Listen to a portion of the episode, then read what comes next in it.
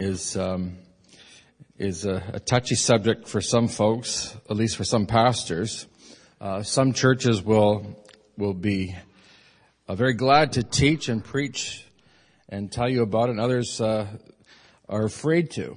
And I want to tell you this morning that that the message of God's healing grace is found from the very beginning, from the moment that Adam and Eve sinned and were uh, forced out of the Garden of Eden, God foretold a day when the Savior, the Messiah would come and bring, bring healing power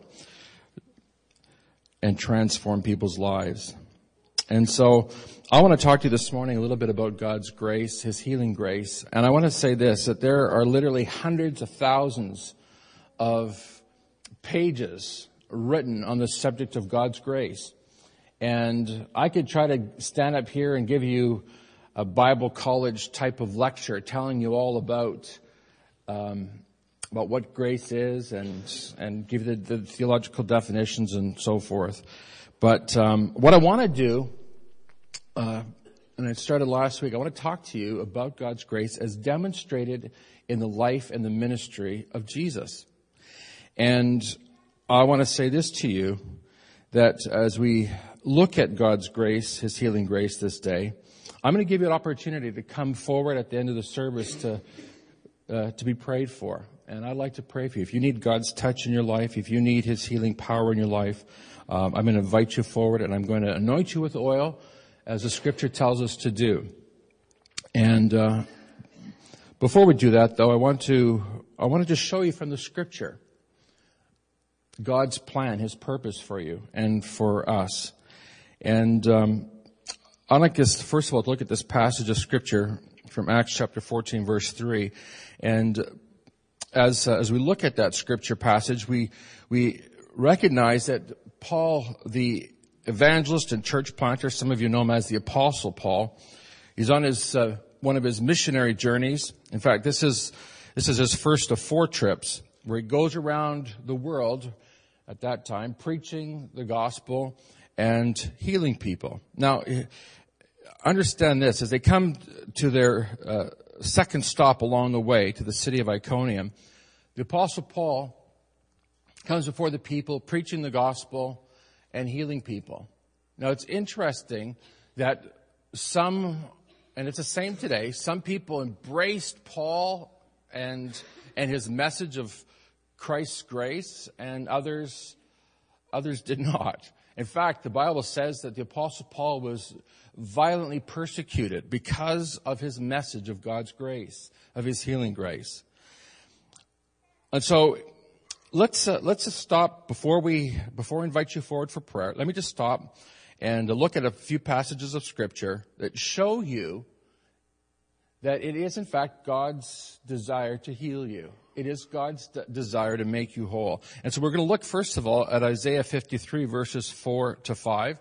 And this is before Christ has come to the earth. This is a, this was written in the 8th century BC.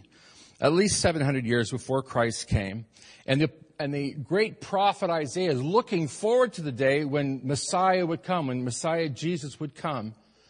And uh, let's, uh, let's take a look at this. I think we should probably um, uh, read this passage of scripture together. And if you, if you would please, surely he took upon he took up our infirmity. I'm sorry, I'm thinking of it in the King James Version. This is the NIV. Let's read it together. Surely he took up our infirmities and carried our sorrows, yet we considered him stricken by God, smitten by him, and afflicted. But he was pierced for our transgressions. He was crushed for our sins. The punishment that brought us peace was upon him, and by his wounds we are healed. And so we recognize right off the bat, my friends, that this was God's great plan. This was prophesied by the prophet Isaiah, that Jesus was going to come and he was going to heal us. Now understand this, when we look at this term healing, it says that uh, by his wounds we are healed. We're not talking just about the physical healing. We're talking about about uh, a holistic healing of body, mind, soul, and spirit. In fact, oftentimes the scripture doesn't differentiate. Uh, it just says a person was healed and made whole. Now understand this this morning. God, God wants to touch you. He wants to heal you. He wants to make you whole. And whether it's physical, whether it's uh, emotional, uh, whether it's something in your heart and your spirit that you just feel like, God, I gotta just get set free. That's what God wants to do for you. And um, I want to say this, that in the year 2010, it's hard for us perhaps to imagine that what life was like in the time of Isaiah. But I can tell you that, that this prophecy would have had, had tremendous, tremendous had a tremendous impact on those who read it. Because in the time that this was written, do you know that the life expectancy in Isaiah's day was only about 30 years? People did not live long. In fact, if we were living in Isaiah's time, most of us would be dead. That's just a plain fact. And so we maybe don't realize just how important this is. In fact, uh, I want you to know today that that God knows the condition of your body and he knows the condition of your heart, your soul, your mind. And this morning he wants to touch you. He wants to make you well. In Isaiah's time, people were at the mercy of diseases. They were at the mercy of, of viruses and vermin. Uh, they, they were desperately aware, and I understand this, desperately aware of how much they needed a touch from God. And this morning, I'm going to ask you that question. Are you aware today just how much you need God's touch in your life. Isaiah looking forward and prophesying the day when Messiah would come. And look what it says there in verse 5. Uh, he was pierced for our transgressions. He was crushed for our sins. This morning I asked him to put up the cross because this was the instrument by which God brought to us his healing. Do you know that Jesus died on the cross and took upon himself, as it says there, the punishment that brought us peace? He took upon himself the punishment that you and I deserve. God loves you and me so much that he wants to make us whole. And the way that he makes us whole, the way he reverses what happens in the Garden of Eden, is through Jesus coming to this world and dying on the cross. And so 700 years before Jesus came to the earth to die, the prophet Isaiah foretells it. He says it's coming. The day is coming when Messiah will come and make you whole, where Messiah will come and set you free. This is what literally all of Israel was looking for, not just for a political leader that would set them free from the oppression of Rome, but they understood that there was a far greater oppression, and it came from the very pit of hell. They understood as they saw their children possessed by devils, as they saw, if they saw their children succumb to disease and sickness and illness. All of Israel was waiting for Messiah to come.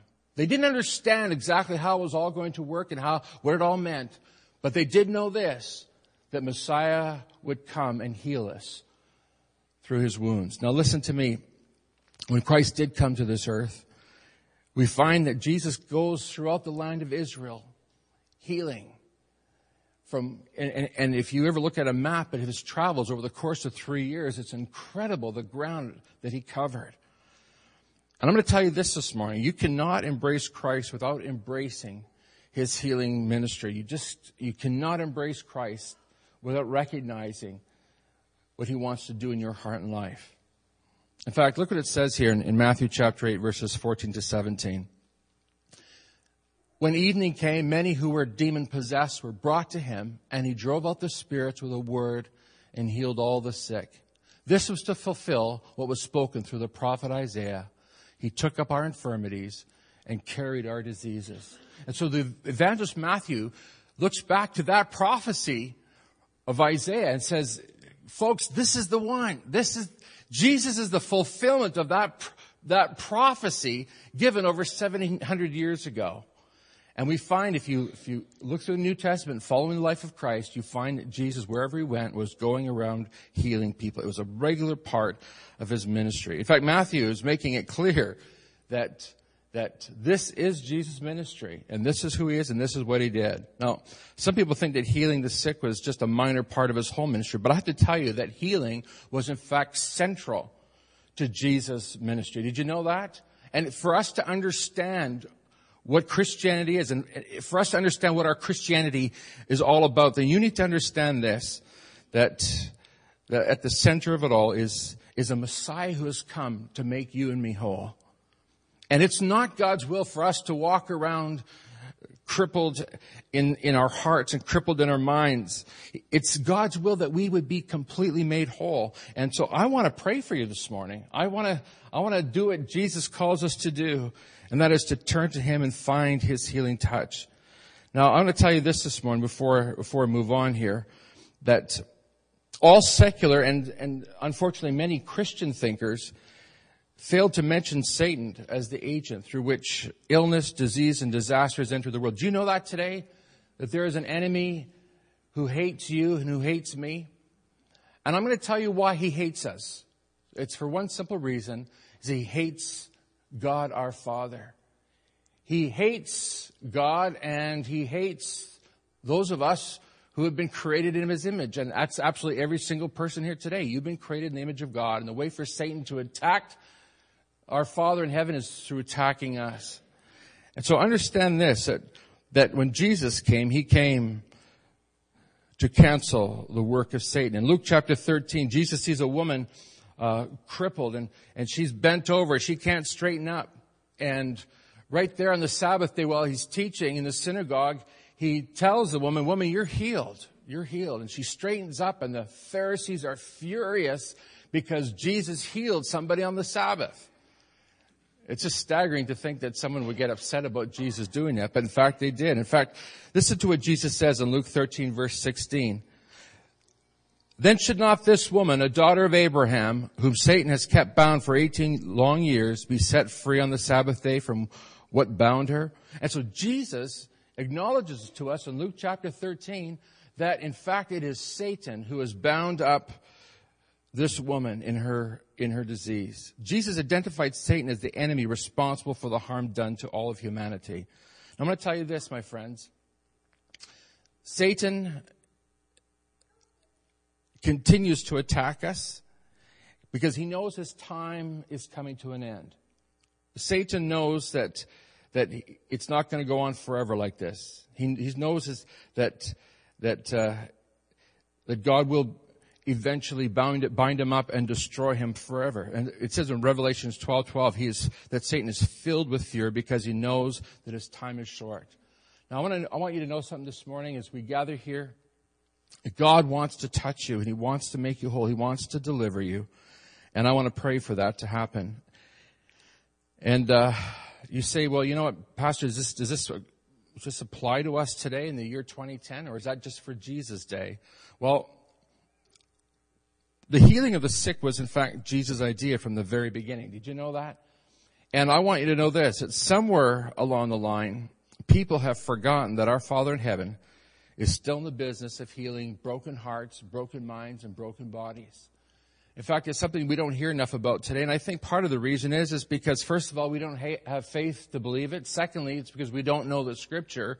And thirdly, because, uh, maybe we think that because God hasn't healed in the past, that therefore he won't heal now. And yet God has called us to pray for healing. In 1907, in a little church in San Francisco, on a back street called Azusa Street, there were, was a little black congregation that believed that God's word was true and they took God's word at face value and they began to pray and ask God to pour out his spirit and to, and to do those great signs that he promised he would do. They believed that Jesus meant what he said and he said what he meant. And so look at these words in Luke chapter 16 verses 17 to 18 and you'll see what Jesus says. It says, and these signs will accompany those who believe. In my name, they will drive out demons. They will speak in new tongues. Look at this. They will place their hands on the sick people and they will get well. My friends, this is, this is God's plan. This is Jesus' purpose. This is what Jesus wants for us. Not just back 2,000 years ago, but today. And so this morning, that's, this is exactly what we're going to do. We're going to invite you to come forward for prayer. We're giving you, we're giving lots of time to spend time here at the altar, just waiting in the presence of God. I've already asked the elders to come and gather in behind you and lay hands on you and pray for you. And I'm going to anoint you with oil. But let me just say this before we do that. Um, I want you, I want you just to, just to, to bow your heads with me right now. And I want you to, to just quietly listen to the, to the voice of God at this very moment.